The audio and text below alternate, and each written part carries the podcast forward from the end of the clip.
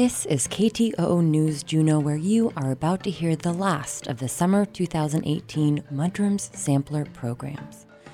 Mudrooms is a live storytelling event in Juneau that runs from September through May. The program is about to start its eighth season on Tuesday, September eleventh, with seven personal stories on the theme Lost and Found. This broadcast is a compilation of stories told over the first five Mudroom seasons. Enjoy.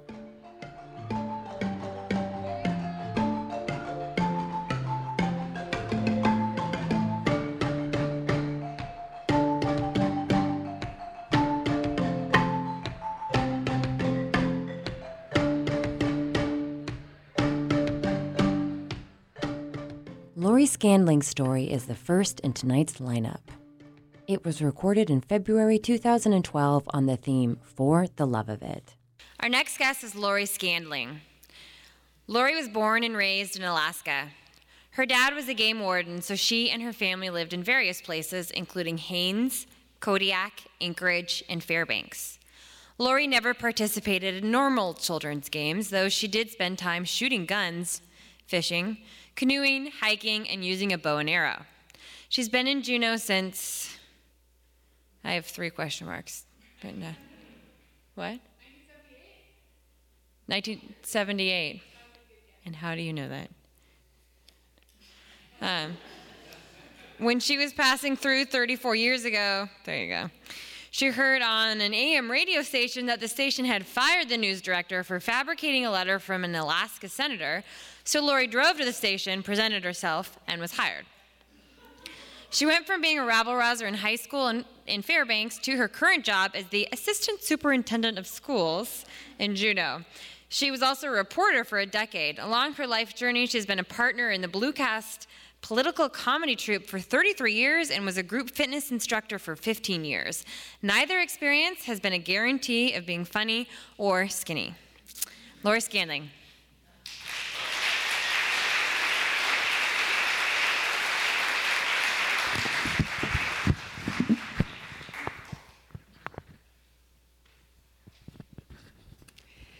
Well, it occurred to me this morning that it was five years ago this morning that my mother died, and I, I kissed her goodbye.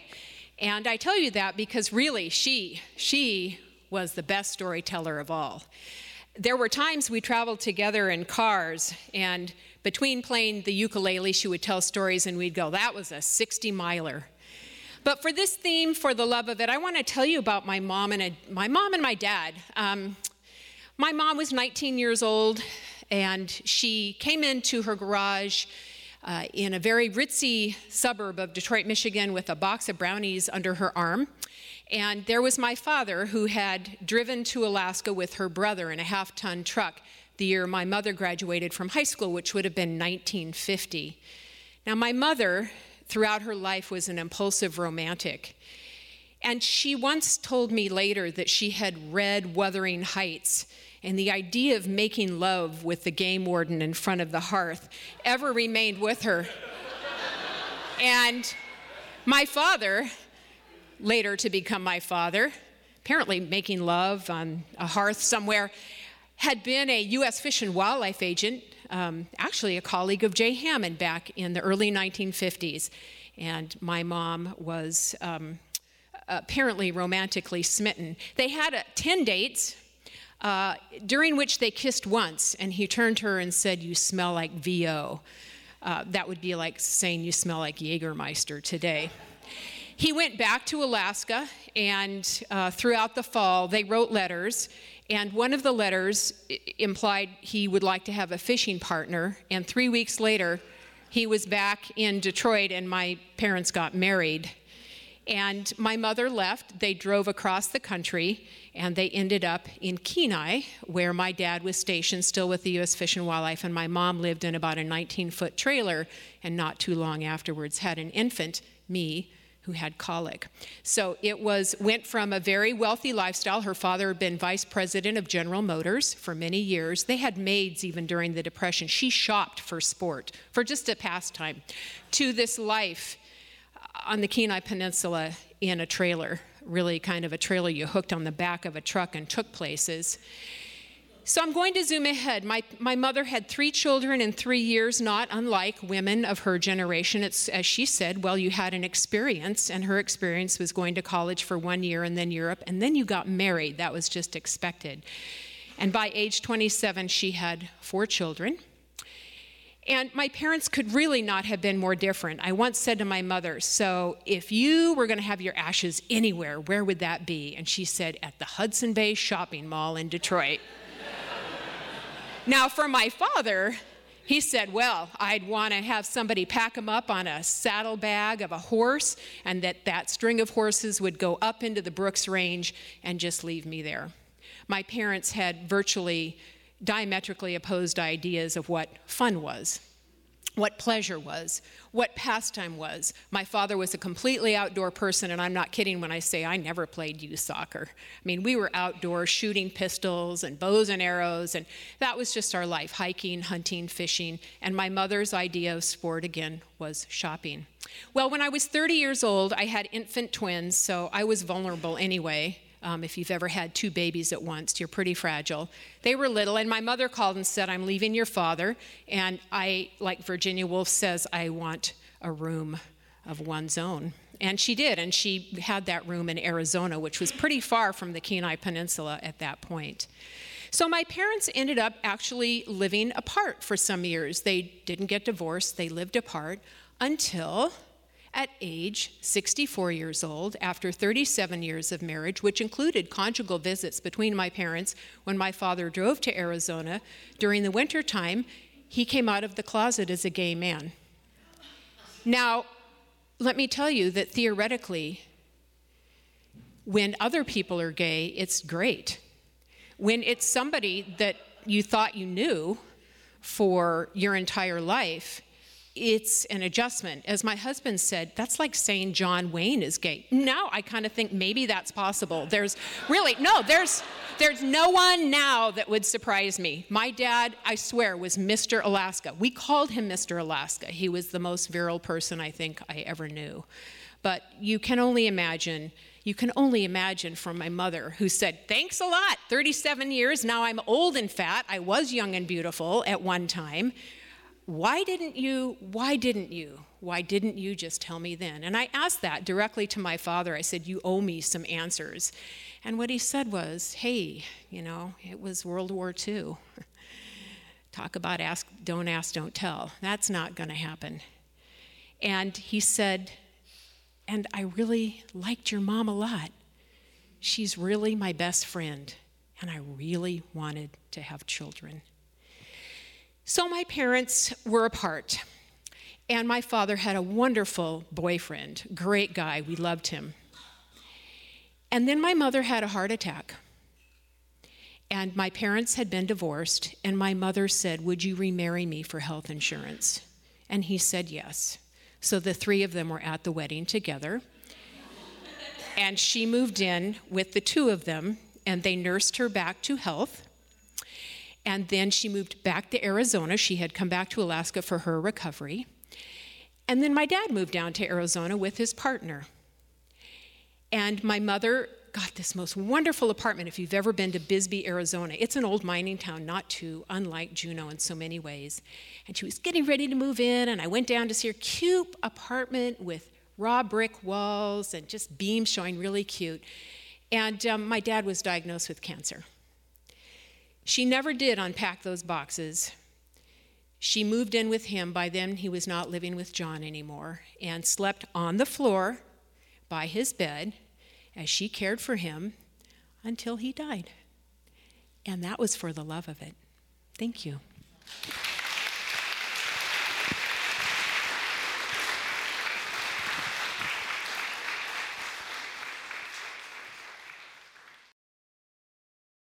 Next up is a story told by Mark Ridgway in December twenty twelve's Mudrooms event.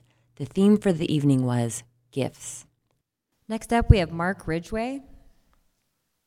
He grew up in Ketchikan and Anchorage, and he's lived in Juneau long enough to know he'd eventually get suckered into doing something like this.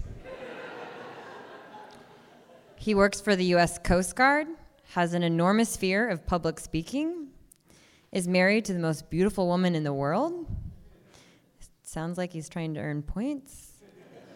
And he recently sold the Goldtown Nickelodeon Theater to Donald Trump for seven dollars. Mark, did I miss the million in there? Mark Ridgway.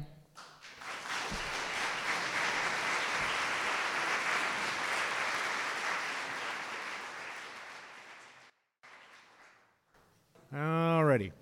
Well, gifts, gifts, gifts, gifts. Of course, they they do take all sorts of kinds. Uh, plastic totem poles from China.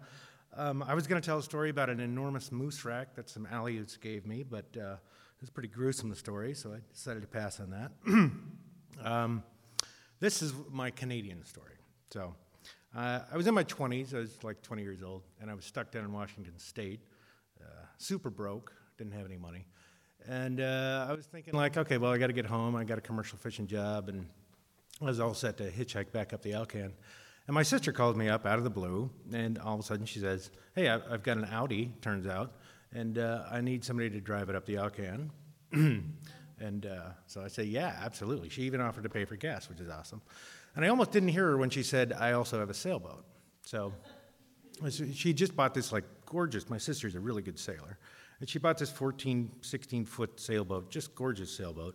And it was on a little trailer, and I went and checked it out. And I go, okay, yeah, well, we can do this. Audi's got plenty of power.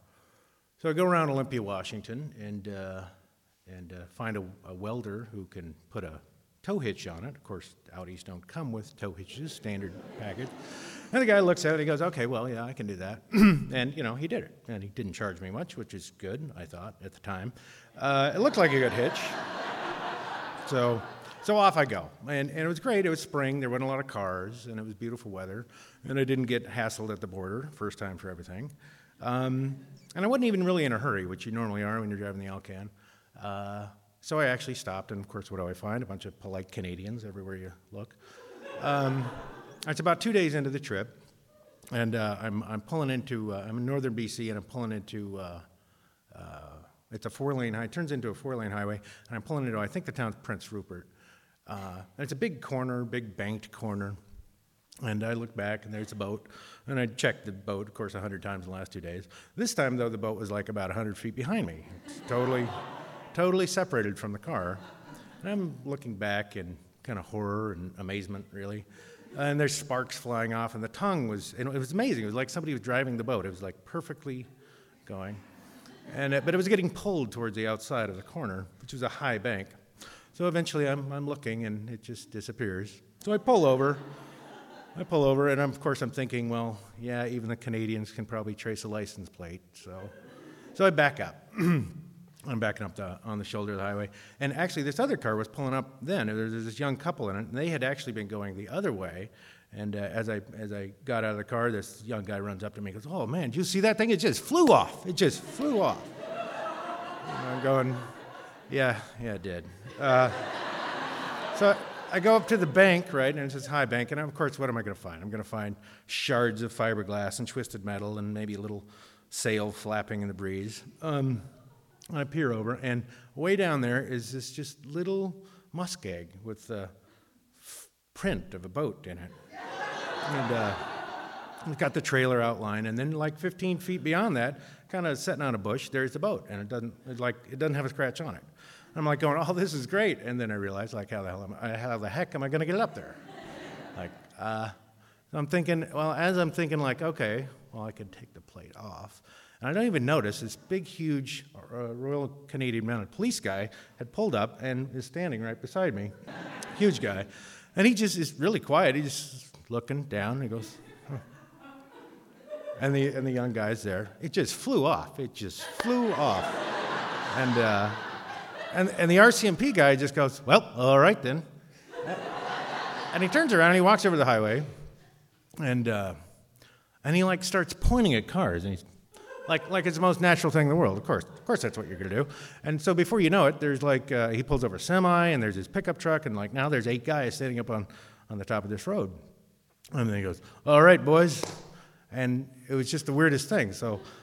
We all, you know, he kind of just herds us down there, and we all go down this steep gravel thing. And like forty-five minutes of work, you know, we're, everybody's grunting and lifting at once. And like every five minutes, you know, we stop and rest. And, and every time we rest, I get to hear the young guy tell somebody else, hey, man, it just, I saw it. He just flew right off. And uh, and so anyway, but we get it all the way back up to the road in like forty-five minutes an hour. And you can't tell anything except these big globs of muskeg stuff still stuck to it. And that was it. Um, people just kind of went back to their car, and I, I thanked them profusely, like, hey, thank you very much. And, uh, and of course, the last guy to leave was a trooper who, like, uh, you might want to get that hitch looked at. uh, I said, okay, yeah, you know, so I, I ended up going into town and finding a hardware store and, and having somebody look at the hitch, and it was, uh, turns out it was a, a lock washer, fifteen cents, twelve cents Canadian. Uh, that's all I needed, that and a new bolt. So I get in the car and I make it, um, you know, unscathed all the way back up. My sister still got the sailboat, but that's my, that's about my favorite kind of gift. Um, it's the kind of gift that it's a stranger shows up and just helps you out. And they don't they don't expect anything in return, and they don't think they're going to get recognized for it. Of course, there was the huge R C M P guy, kind of everything, but they could have turned around and left. And I really do think that uh, that's one of the special types of gift in life. And I can say that in the last twenty-five years or so since then, I've I've never passed a person on the highway who looks like they might have uh, might need help or had a boat fly off the trailer on them. And they do say that uh, that life is all about. Uh, finding your gift and finding a way to share it, and that's a certainly, certainly uh, an easy way to help a stranger out. So anyway, that's it. My Canadian gift. Happy holidays.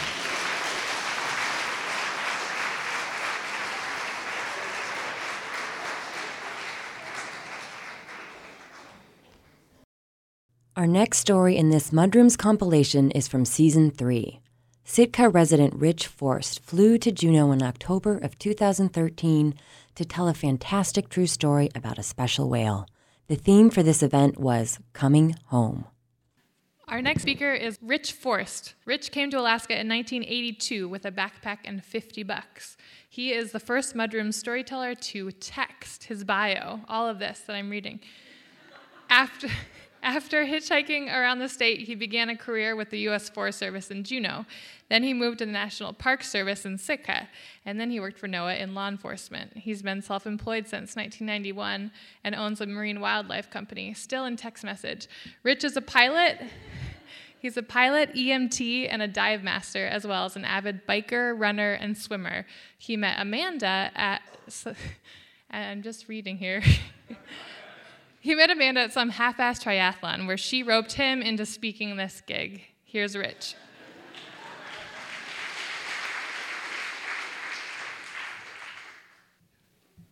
My story begins on a sunny uh, afternoon in Sitka. I was mowing the lawn at our house, and uh, my son came up to me and says, hey, Dad, there's a whale out there. It's really acting funny. So I look, and sure enough, this whale's breaching in the water and obviously in some kind of distress.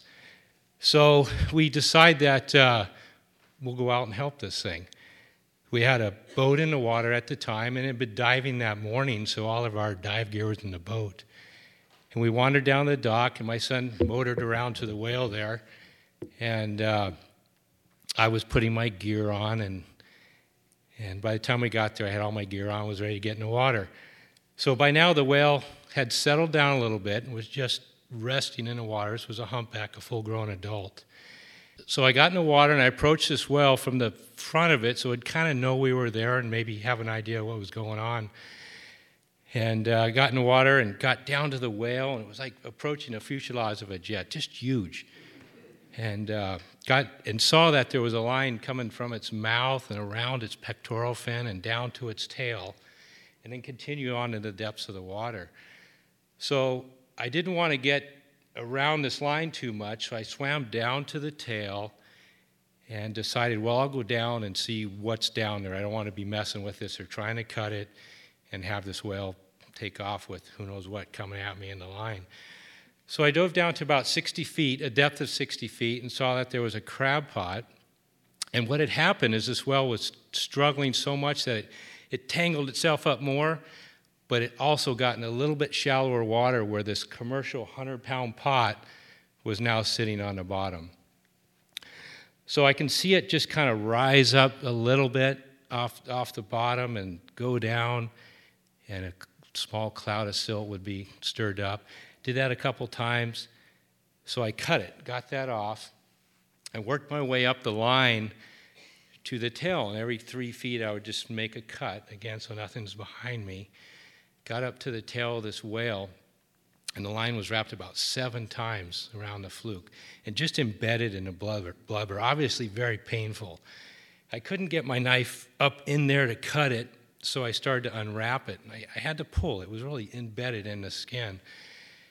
And I made a couple laps around his tail, which is about twelve feet. So it's quite a swim, twelve and twelve, twenty-four, and that took a little time.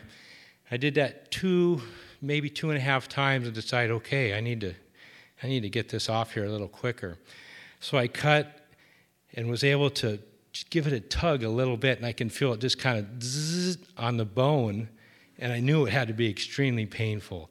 But the whale stayed there and just waited for me to do this, and I was aware of the danger and what could happen, so I was keeping an eye on any movement or anything like that.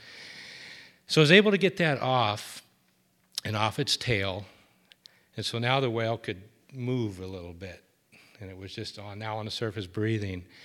So I worked my way to the pectoral fin and slowly cut the line again every few feet, and now there's line just kind of drifting all over in the water, just neutral all around me.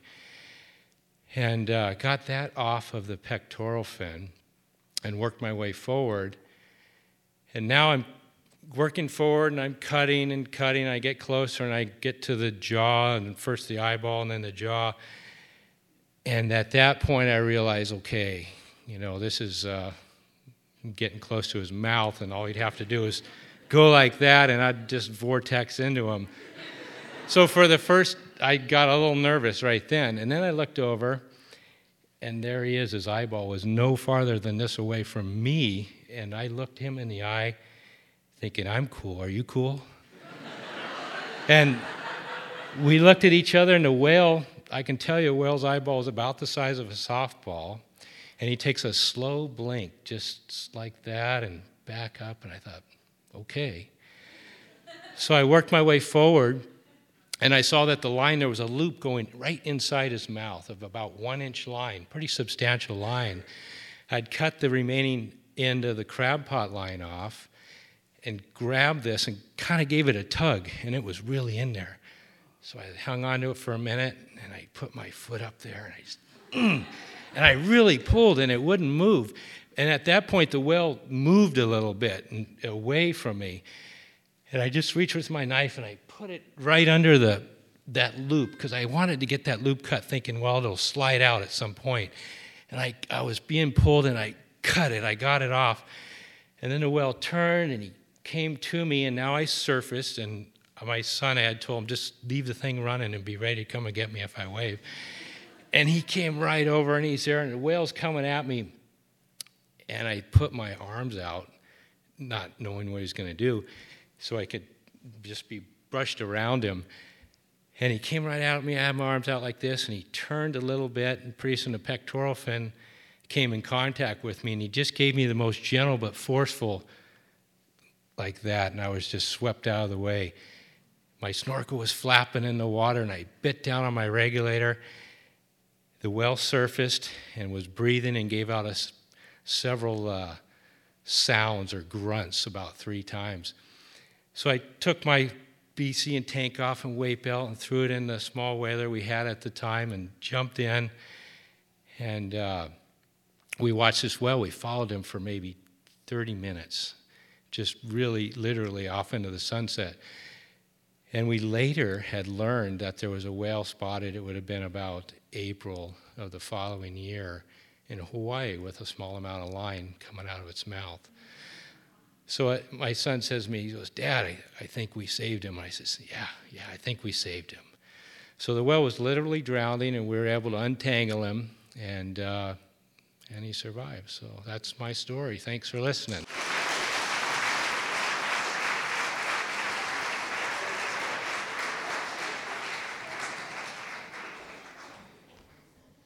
Tony Tangs is the next storyteller in this special Mudroom Sampler program. Tony's story was told in November two thousand thirteen and the theme was scars.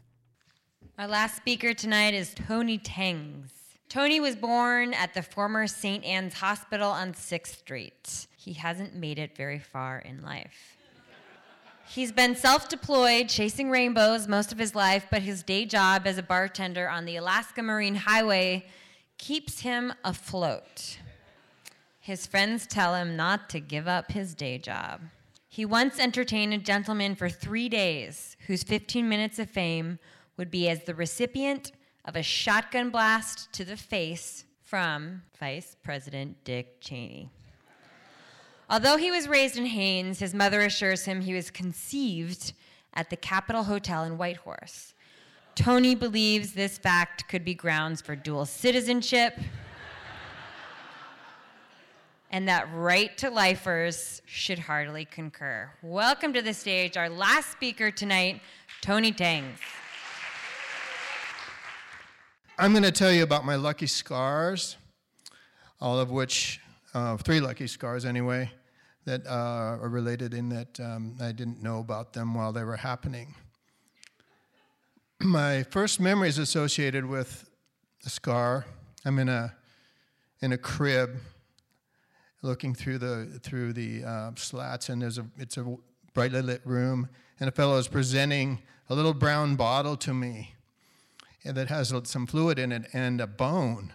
And I'm understanding that that bone has come from my foot, which is bandaged, and has a toe, one of my toes, which had been removed. My mother had taken me to Sitka to see this surgeon who was going to do the honors of taking one of my toes off because I was a polydactyl baby. And um, so he had done such a thing, and he um, took off basically what was then up till then, my my ring toe, which is the one next to the little little piggy, the one that goes wee, wee, wee all the way home. He took off the ring toe, and the entire meta um, tarpal, metatarsus bone that goes up the foot, so I had a scar going up my foot. He did the best job he could dealing with such a small, fine baby's foot. And... Uh, But as I grew up, that that's, that scar also grew up and grew in proportion to me growing up until, you know, what had been former little teeny suture marks, probably as close as the doctor could get, were now an inch apart. So these little, it looked very crude and looks very crude to this to this day. I was very embarrassed about that scar. And when I'd be out um, in public, say at a beach with my friends, I would oftentimes bury that part of my foot in the sand or cover it up with my right foot, you know, because we always, always want to fit in and look like everybody else, and everyone was trying to be Barbie and Ken and look bilaterally symmetrical and beautiful, and I was not bilaterally symmetrical and beautiful. But anyway, uh, I know my mother and my dad, they, they wanted me to be bilaterally symmetrically beautiful. And um, they didn't want me to be a curiosity in that regard of having a sixth toe.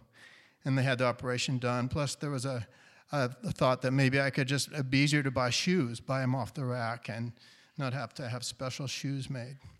My godparents, God bless them, they they they told me it was a lucky thing, a very lucky sign to have this sixth toe, and I should be thankful for it.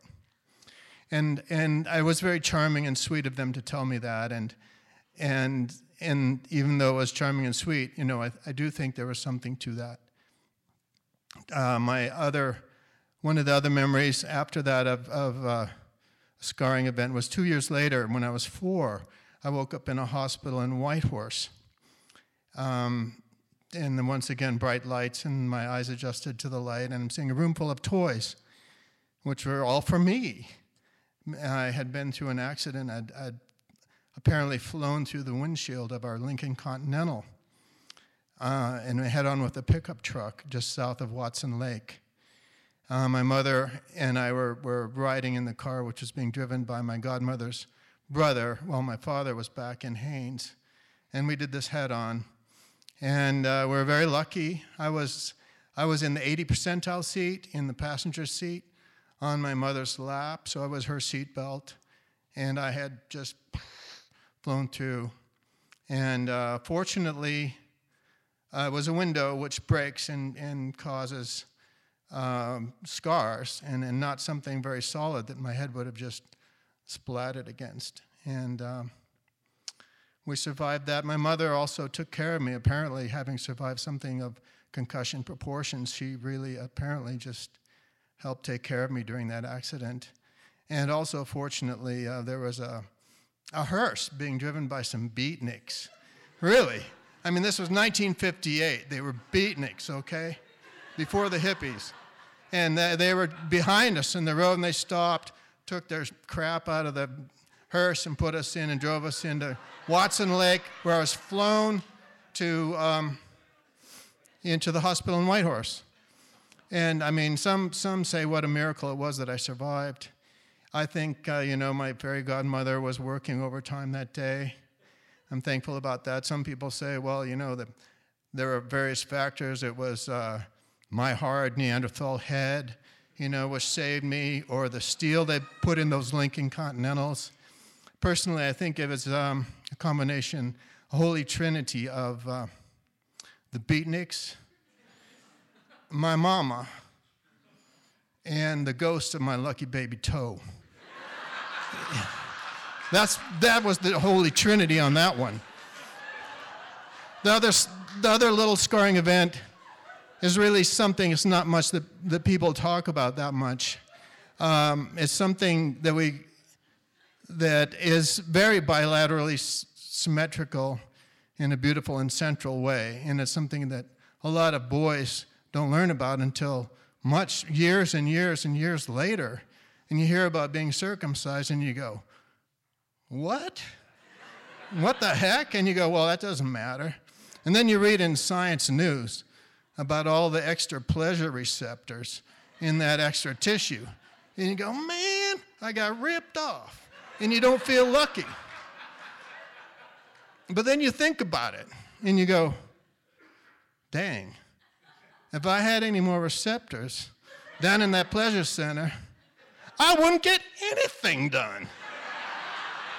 So you thank your lucky scars.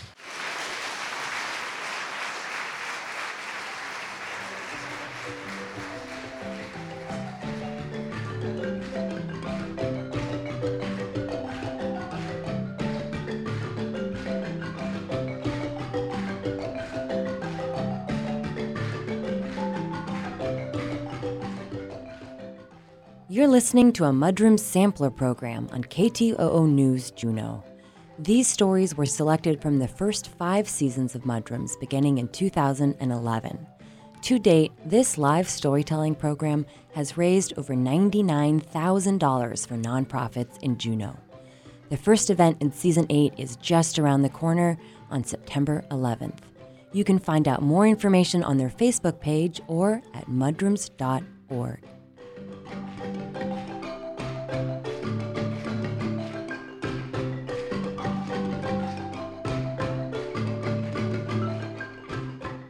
The next story's theme is sibling rivalry, and was told by Marcus Blankenship during Mudrooms Season four in November twenty fourteen.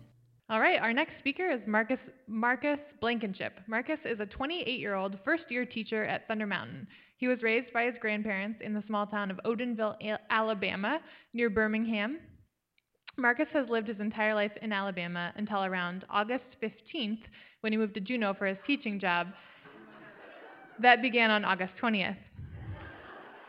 He turned down a job in Alabama in order to take the job here in Juneau because he was ready for an adventure. And get this, teaching Alaska history has proved itself to be an adventure for this Alabama native. Please welcome Marcus.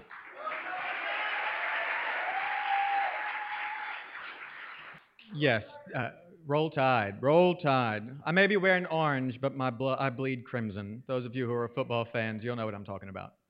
Um, so yes, um, uh, teaching Alaska history has been quite an adventure, and that's a story in and of itself, but we're not here for that.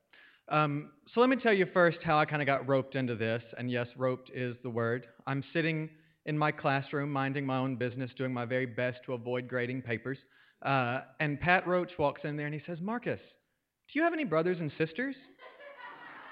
I said, well, technically I have nine. I'll explain the technical part in a minute. Um, and he said, wow, I bet you have stories. Yeah, I mean, there's some stories. Well, you wouldn't, you should do mudrooms. You want to do mudrooms? And contrary to what my students would say, I do have a hard time saying no, um, uh, especially to my friends. And so I automatically said, yeah, I'll do mudrooms. Um, and he left. And then I thought, what in the hell have I agreed to? Um, and so I got to thinking about it. Uh, what am I going to talk about? Uh, and so let me explain that technically part of nine. You know, if you can't tell from the way I talk in my introduction, I am not from Alaska, I am from Alabama. Uh, and I have that very, you know, traditional Alabama family. My uh, father's my brother, my mother's my ex-sister-in-law, my my brothers and sisters are my nieces and nephews. Um, and this is true, this is very true, which I should say, though, I was adopted by my grandparents. I was adopted by my father's parents, so that's why my mother is my ex-sister-in-law. Um, uh, some, sometimes it's best that way. It's easier to not talk to your ex-sister-in-law. Um, uh, but, so, actually, though, as far as my real brothers and sisters, there are nine of us. My mother and father, uh, while they were married, they had three. That's me, Amanda, and Matthew. And my father, from his first marriage, he had a daughter. Uh, and my mother, from her second, let's call it a marriage, uh, she had she had a daughter as well. Um, And then my father's been married to my stepmother, my current stepmother, for fifteen years. So I've got two stepsisters through that.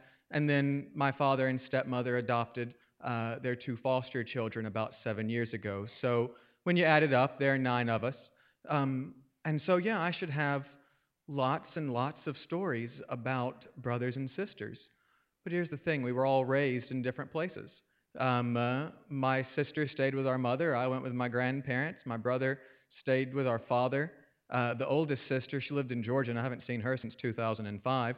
Um, uh, and, you know, on top of that, the, the more I thought about it, um, well, I do have some some stories about my brothers and sisters. Uh, you know, I, I'm not really that close with them. Uh, the more I thought about stories about my brothers and sisters, I started to kind of get a little bit depressed because I don't have lots of stories about Amanda and Matthew. Um, you know, Matthew was always a stoner, um, uh, and, you know, I was the overachiever, so we didn't fit in. Uh, Amanda, pardon my language, but she's a bitch. Um, I I love my sister, and she, she fits in in the military. She she went into the military, and it was a perfect fit. But, um, you know, that said, as, as much as I do love them, we were all raised in different places. Um, and so I don't have lots of traditional stories. I, I can't tell you about the time I launched my brother into the air. Um, uh, my sister and I did work together for a moment at Joe's Crab Shack. Um, that was that was just terrible. But but so as I thought about it, I started to get a little bit, started to feel kind of sad. I don't have I don't have lots of stories that I can tell. And then I thought, well, what? What the hell am I going to tell to these people? Uh, I got on the internet and I tried to look up stories, so I thought maybe I can, you know, maybe I can tell somebody else's story. Um, that seemed seemed a bit uh, disingenuous, so uh, I decided to keep thinking, and it actually hit me uh, the night before last. Um, uh, yeah, it was it, it it snuck up on me. Um, but so I'm sitting in my bed. Uh, and trying to think about what am I going to say, uh, and trying to avoid thinking about it. So I'm going through some old emails, um, and I found one from my friend Key, and it was titled uh, Cats and Kudzu. Uh, I don't know if any of you have ever been to the southern part of the United States. Uh, kudzu is uh, a terrible plant that's just eating the South, um, uh, and there's no way to get rid of it. But so I read this email, and it was stories. Her and I had once had this this plan that we were going to write our college memoir. Um, we graduated in oh nine, and we still haven't been published. Um, but so I go through this email, and I start reading stories that her and I said, you know, told back and forth. Um, and I started thinking about Key, and her and I always competed to see who would have the highest G P A. She won that one. Um, And then I started thinking about my friend Anna, and her and I always competed about who was going to, you know, be the loudest, or uh, who would be the center of attention at wherever we were together. Uh, we usually tied there. One time we did compete over uh, a common love interest. I won that one. Um, and, you know, then I started thinking about Colin. And he and I would always have these uh, deep philosophical discussions about uh, how the world works and politics, and uh, always tried to compete on who could fit in the most Steel Magnolia quotes into a conversation, um, which he does vote Democrat now, so I, I won that one. Um, uh, and, you know, then I thought about my really good friend Jessica, uh, and her and I, we were always like brothers and sisters, uh, always trying to talk over the other one Uh, and get the next word in. Um, you know, Colin's in Oklahoma City, Key's in San Francisco, uh, Jessica's in Washington, D C, uh, Anna's in Panama City, uh, and I'm here in Juneau, Alaska, so we're all over the country. But, you know, I talk to these people more than I do my actual brothers and sisters. And I realized I do have brothers and sisters. It isn't always about blood relation or the people that share a parent or something like that, but it's it's those people that are there for you. And, you know, if Jessica called me tomorrow and said she'd need me, I'd drop everything and fly across the country for her. And so the more I thought about it, I did realize I do have brothers and sisters, and I do have those wonderful experiences uh, and people that I hold dear in my heart. And so I, over the last couple of days, I've made a point to call all of them uh, and let them all know how much I love them, and Uh, remind them of all the times that I bested them. Um, uh, but, you know, they had some pretty good times. They bested me too. Um, so maybe mine's not about traditional, my story may not be about traditional um, sibling rivalry, but if you take anything from it, I hope you take that uh, your brothers and sisters don't have to be related to you. Uh, these people are my brothers and sisters, and when it's time to go into the great unknown, they're the people that I want around me. Uh, and that I want to be surrounded with, and I feel love in my heart for them, and I'm so thankful, and my life's better to have them. Uh, but thank y'all for listening to my story.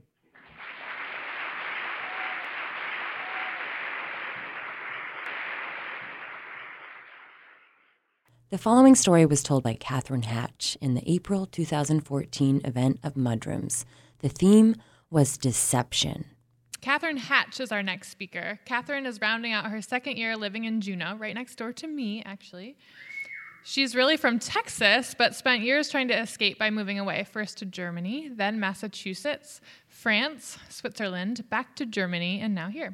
She spends her days toiling for the wonderful Juneau Arts and Humanities Council, and every so often you'll catch her running up and down the stairs to the Rookery Kitchen as well. She is the proud owner of a Whippet puppy named Tanny, and my favorite neighbor.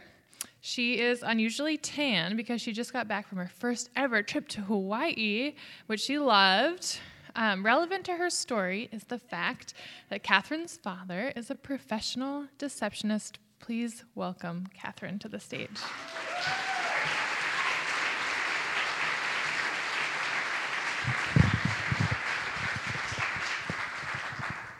I'm a little disappointed because I wrote that at the beginning of our trip to Hawaii, and I thought we'd do a lot more tanning, but my boyfriend got really burnt the first day, and we didn't go out that much after that. So just ima- deceive yourselves, if you will. Pretend we can lower the lights or something. Anyway, there's been a lot of stories already about dads deceiving their children, but I bet you that I will be the only one whose father has printed hundreds of business cards that say on them, Richard Hatch, deceptionist. He is a professional deceptionist, and I'll get to that point a little bit later, but the first thing I want you to know to really understand what happened in this story, uh, the mistakes that were made by me, is that I grew up in a place very far from Juneau in uh, the suburbs of Houston, Texas, as Alita mentioned, and this is a very, very different place than Juneau is in a lot of ways. Um, Primarily, though, it's, I think, the relationship that we have with nature in, in Houston is different than here. Um, because you folks here like nature. Oh, we sure as heck don't. Um, we do not go outside in Texas and Houston uh, unless we can avoid it. And uh, if we if we can avoid it, we will not go outside. And we stay indoors where we have our air conditioning. And we, we run outside from the front door of the air-conditioned home to the door of the air-conditioned car. That's kind of the sport that we do. So people here are always trying to get me to do the Klondike, and I'm like, no, I don't think so. Um, and here in Juneau, where people, you know, they leave their doors unlocked, which is already crazy enough, but you leave your windows open, too, for fresh air. This was strictly forbidden in the home I grew up in, because you would let that cold air out, and you would also let insects in, and snakes and spiders and all sorts of crappy things. So they make this easy in public buildings. In the schools that I went to, there actually were no windows, uh, and this was pretty typical. And when power outages happen with hurricanes, as they do in the South, uh, it's completely pitch black. Um, and but that's okay, because at least the cold air stays a little bit nicer in there for a little bit longer. And um, just Texas, at least the part I grew up in, is a place where the outside stays out and the inside stays in, and it's a lot safer inside. And in my uh, climatized house, which we kept at a cool eighty-three degrees Fahrenheit, which is cool when you're thinking it's one fifteen outside, um, I lived with my mother, who's a musician, and my brother, and my father, who is actually a magician. But he doesn't like that word very much, which is why he calls himself a deceptionist, which I think is a word he made up. If you Google it, you'll see photos of him. So, but he, he likes that word better than magic, because he's a magician who doesn't really believe in magic. He doesn't do, he's not a wizard. That's totally different. He's a deceptionist, and he deceives his audience as he performs illusions, and um, he just tricks your mind for a minute or two to think that you've seen something that is physically impossible. And um, when you grow up with a magician, which I highly recommend, if you can get a magic dad, definitely do it. A plus plus, would do again. It's a lot of fun living in a magic house. Um, and my mother is a musician, as I mentioned. They have a show together, and my brother and I were in it when we were younger. Uh, I was cut very early on. I think my cuteness wore out around age four. My brother is twenty-four. He's still in the act. So I don't know what that's all about. But um, we would tour around the country and do our little show, and he's, he still does it. That's his full-time job. And uh, he he is not a very organized person. I don't know any magicians who are. I've met several. And so the things that he does with his work, if you're a magi- if you become a professional magician, you love your job. And if you love your job, you bring your job home. And his job was all over our home, his air-conditioned home. It was in piles everywhere. And he's not much of a props guy. He only recently acquired a floating woman device. Mostly he did close-up magic, so it was little things around the house, and he would al- was always working on new things. He's constantly developing his act, and when I was a kid, just I remember he one time got really obsessed, for example, with Rubik's Cubes, and he had learned how to solve them, and he wanted to somehow, he wanted to be juggling the cubes while solving them, and juggle an apple and eat the cubes and be juggling and solving. As a result of this, there were Rubik's Cubes all over the house. It was on floors and everything, and I remember picking one up one time to play with it, and a whole bunch of salt spilled out, because that one was a Rubik's Cube salt shaker, so you just can never be sure. There's a lot of deceptive things in the household. Um, in our change jar, you always had to avoid that one nickel that was hollowed out, that with a little secret compartment in it for uh, squirting water or something. Um, my dad had thousands of books on magic. He opened a, sh- a bookstore at one point about magic. Um, but a couple of those books, if you took it off the shelf and opened it up, they would burst into flames, because that's just... So you got, we had a trick violin as well that would, would blow bubbles when you played it instead of music. So things are not always as you seem. And one time at home, you, you get used to that, though. You get used to not always knowing what you're doing. And I was playing.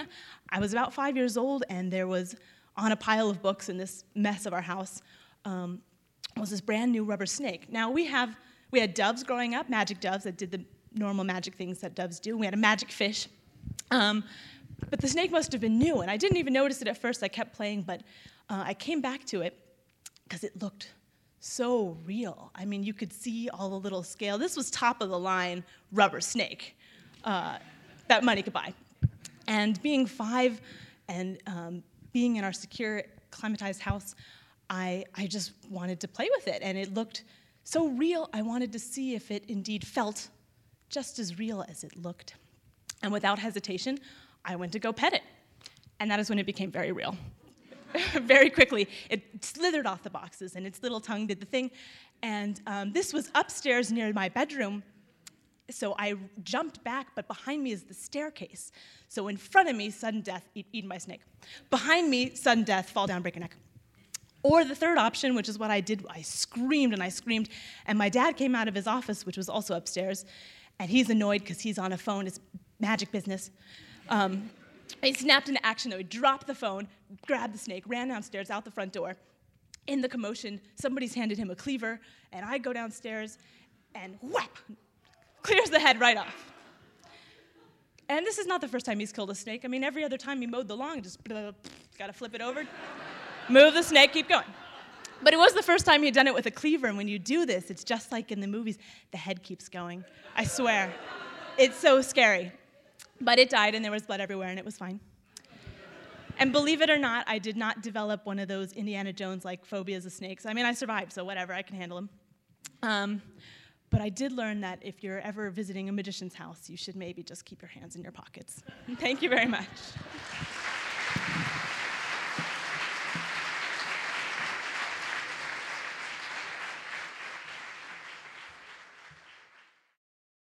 The last story tonight in this special Mudrooms compilation is themed Romantic Entanglements and was told by Juno's Stephanie Ashley in February two thousand sixteen. All right, our next speaker is Stephanie Ashley. Stephanie was born and raised in Las Vegas and moved to Juneau twelve years ago. She graduated from U A S and has one five-year-old boy. She works for the city, which consists of driving in circles all day. Please help me welcome Stephanie.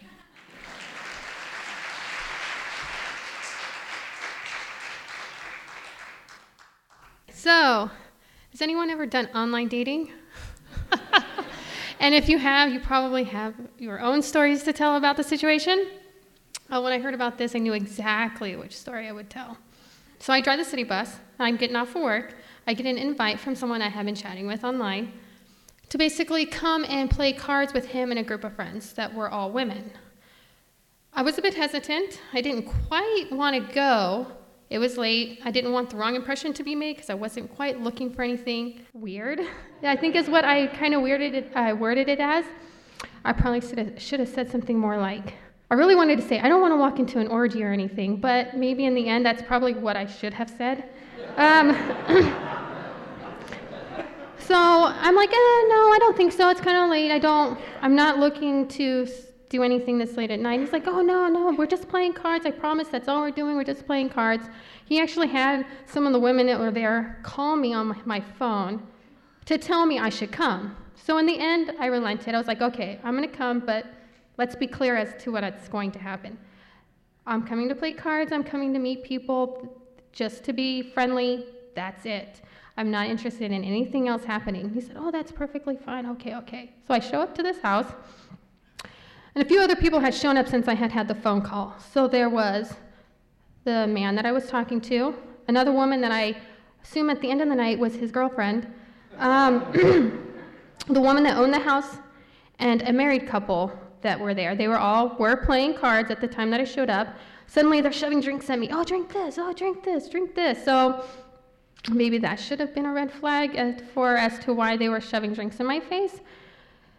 So as the night continued, you know, they kind of just chat. They go into the garage to smoke, and kind of people start acting weird. Like, I just thought, I have shown up to a party where people are already drunk, and so they're acting strangely. And that's the extent to what I thought. So we're sitting around the T V, and they're talking about music. Something's happening. The woman, the, the, the girlfriend that I find out about later, she's acting strange. So I'm not really sure what's going on, but I'm just kind of, all right, let's just let this go. I turn around. The married woman and the woman that owned the house, I turn around and they're making out in the kitchen. And I'm like, okay, well, that's not the first time that's happened. So I've seen those things before. Okay, this just might be the thing. So we're like hanging out. I've probably been there about an hour. Suddenly, the girl, she's like suddenly running around and she goes downstairs. This is like the girlfriend, who I am now labeling as the girlfriend. She starts running downstairs, and she's, I don't know if she's crying or what the deal is going on. So the man's talking to me, and he starts talking about something. He's like, so I'm sorry so-and-so is acting weird. I'm like, yeah, you know, whatever. That's their deal. Or, you know, she's, I don't, I don't know what's going on. But finally, he tell her, turns to me, he's like, well, we were kind of hoping you'd have a threesome with us. And I was like, what? I actually started laughing hysterically. And he's like, is that funny? Are you, you know, oh, is that a horrible thing? I said, if that's what you guys wanted, th- that's your thing. But I think I was pretty clear about what I was expecting when I showed up. And he runs down to take care of the friend after I kind of explain that I am not hanging out anymore. So I go into the garage because I'm trying to be polite, say goodbye.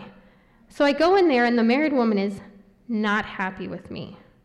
It seemed that she, they seemed to all be under the impression that I knew what I was walking into, into that situation. And, and so I'm like, I think I'm gonna leave. And they're like, that's a good idea. And maybe some other words may have come from her mouth. And in the end, I'm like, yeah, I'm leaving. And I go grab my stuff. I start to leave. And the the man that's married, he comes like, I'm really sorry, and you know, it's nice to meet you and stuff. Uh, maybe you should go say goodbye to so-and-so. I'm like, yeah, I think they went down there. I think I'm not going to interfere with whatever's going on with that couple downstairs. He's like, okay, maybe, yeah, that's a good idea. So I left. I went home, and I was like, oh, I cannot believe this just happened. And then I realized I had left my thirty-five dollars snow cleats at this house, and then I was totally S O L when I went home, went to work the next day because I had no way to not slip on the ice at work. But I was like, well, I could go, maybe I could sneak in and get them back. Maybe not. Yeah, I think that's a loss. But that is the story.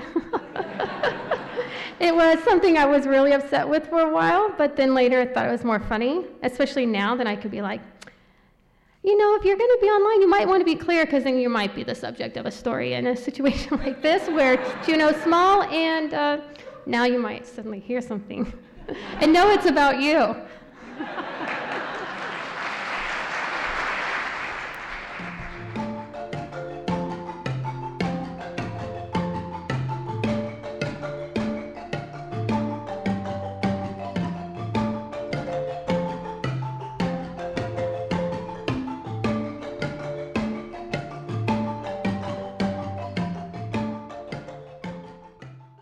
You've been listening to the last of the Summer Sampler programs of Mudrooms, Juno's live storytelling event, on K T O O News Juno one oh four point three F M. The theme for Season eight's kickoff event on Tuesday, September eleventh, is Lost and Found. To tell your story or to find out about more upcoming events, visit mudrooms dot org. Audio production by Rich Moniak. Additional help from Alita Buss, Tom Cosgrove, Sarah Hannon, Melissa Griffiths, and Jeff Smith. I'm Amanda Compton. Have a good night.